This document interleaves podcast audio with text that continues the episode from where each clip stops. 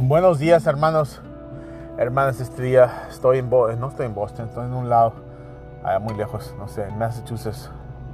Pero que Dios los bendiga y que sigan creciendo. Uh, no dejen de venir a la iglesia, no dejen de cometerse.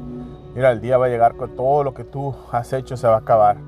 Nomás dos cosas van a quedar: la palabra y las almas que comunicamos, que les compartimos el evangelio.